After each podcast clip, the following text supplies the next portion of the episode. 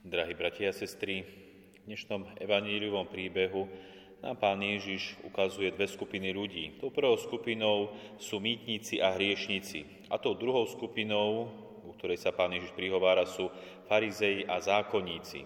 Tieto dve skupiny, ktoré sú rozvýšené a istým spôsobom stoja v nejakom svojom statuse.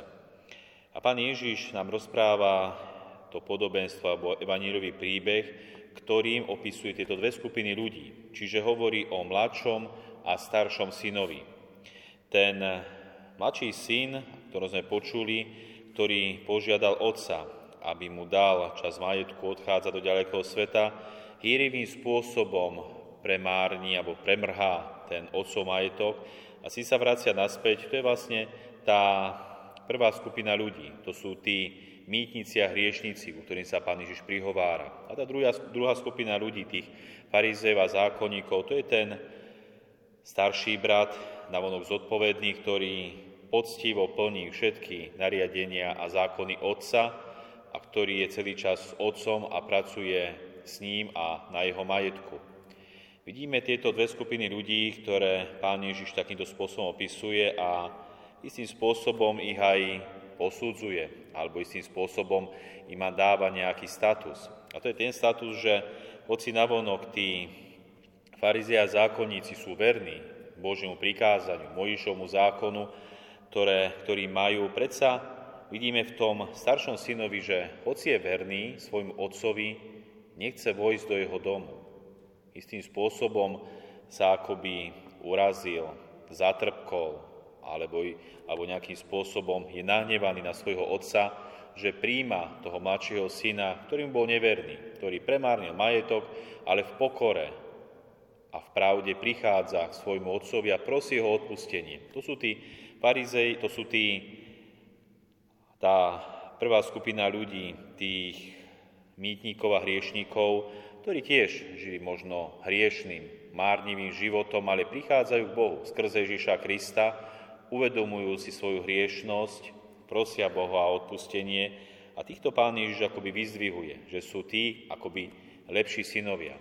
Ale milí bratia a sestry, toto sú dve skupiny ľudí.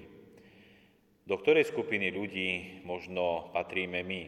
Sme Bohu celý život verní, alebo žijeme aj hriešným životom, cítime ľúto, zrutujeme svoje hriechy, Vraciame sa z nejakého hýrivého spôsobu života. Aký sme my, alebo skôr do ktorej skupiny ľudí patríme. To si už každý musíme povedať sami, alebo zodpovedať sami vo svojom živote. Ale možno taká dôležitá otázka je, čo spôsobilo obrátenie tých srdc, tých mýtníkov a hriešníkov, aby sa vrátili k Bohu.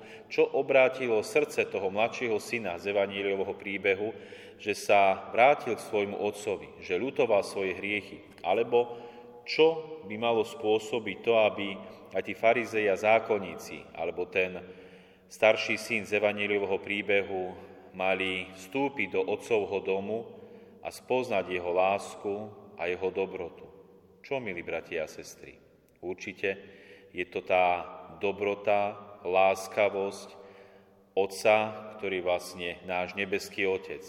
Doslova stretnúť sa v pravde s tou dobrotou a milosrdenstvom nášho Otca. Nechať sa doslova zasiahnuť Božou milosťou, ktorá dokáže obraciať srdcia, ktorá dokáže v pravde ukázať, kým sme, ktorá dokáže veľkoryso a milosrdne odpúšťať naše hriechy a bez akýchkoľvek výčitok nás privinúť späť do Otcovho domu.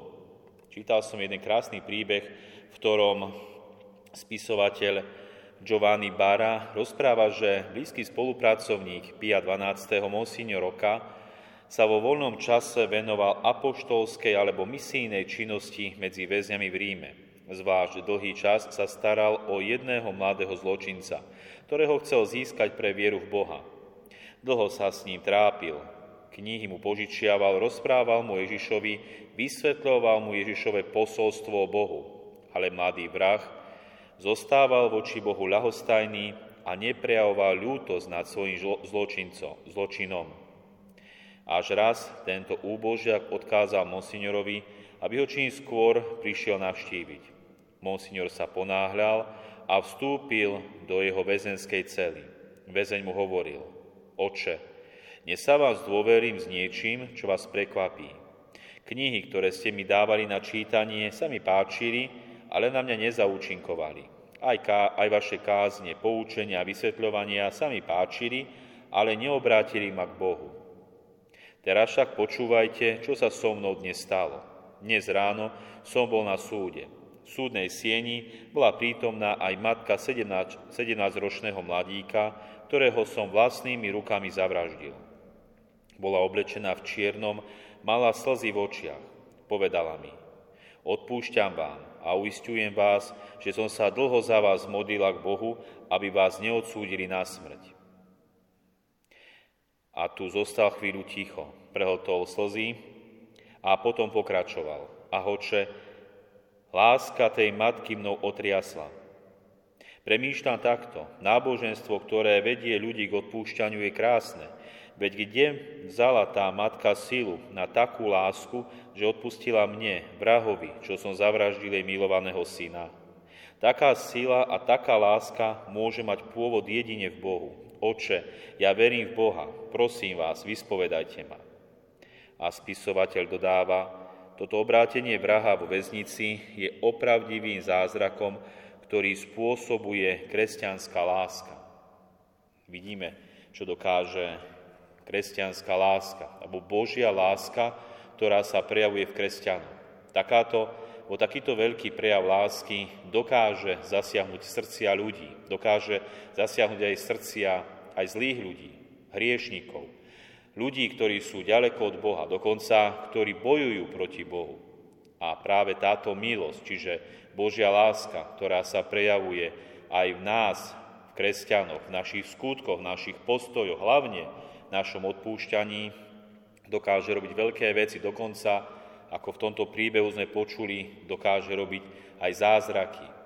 Takže, milí bratia a sestry, nech sme už na akejkoľvek ceste vo vzťahu k Bohu. Či sa k nemu vraciame, alebo sme mu verní, vždy pamätajme na to, že práve tá Božia láska obracia srdcia ľudí k Bohu. Verím, že aj naše srdce obrátilo Bohu práve tá láska, Božia milosť. Či už to bolo prostredníctvom našich rodičov, priateľov, možno nejakého človeka alebo nejakej skúsenosti v našom živote, vždy sa snažme o to, aby sme Božú lásku príjmali do svojho života, do svojho srdca a vedeli ňou žiť. A takisto, aby sme ju dávali ďalej, aby aj ostatní ľudia videli, aký je Boh dobrý, láskavý a milosrdný, miluje každého a po každom túži, aby sa vrátil do jeho domova, ktorého vrcholom a koncom bude práve, nový začiatkom bude jeho nebeské kráľovstvo pre nás. Amen.